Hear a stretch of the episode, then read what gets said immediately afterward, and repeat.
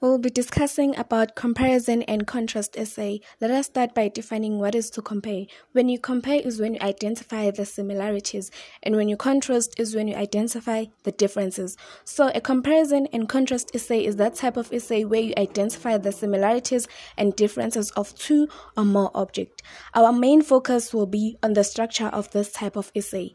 There are two main ways to structure this essay. The first way is by using a block structure, and the second way is by using a point by point structure. In a block structure, all the information about one of the objects being compared or contrasted is given first, and all the information about the other object is listed afterwards. Then the point by point structure, each similarity or difference for one object is followed immediately by the similarity or difference for the other. Then we have words that are mostly used when comparing and contrasting in this type of essay. The words that you can use to compare are similarly, likewise, also.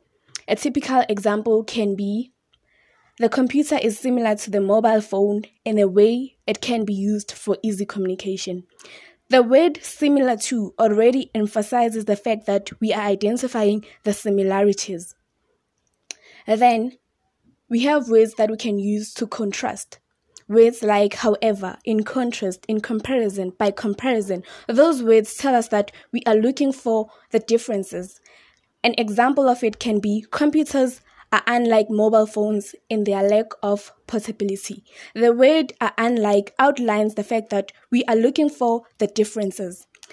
Then the last point that I want to emphasize is that when making comparison or contrast, it is very important to be clear what criteria you are going to use. Thank you so much. Hope you enjoyed the lesson.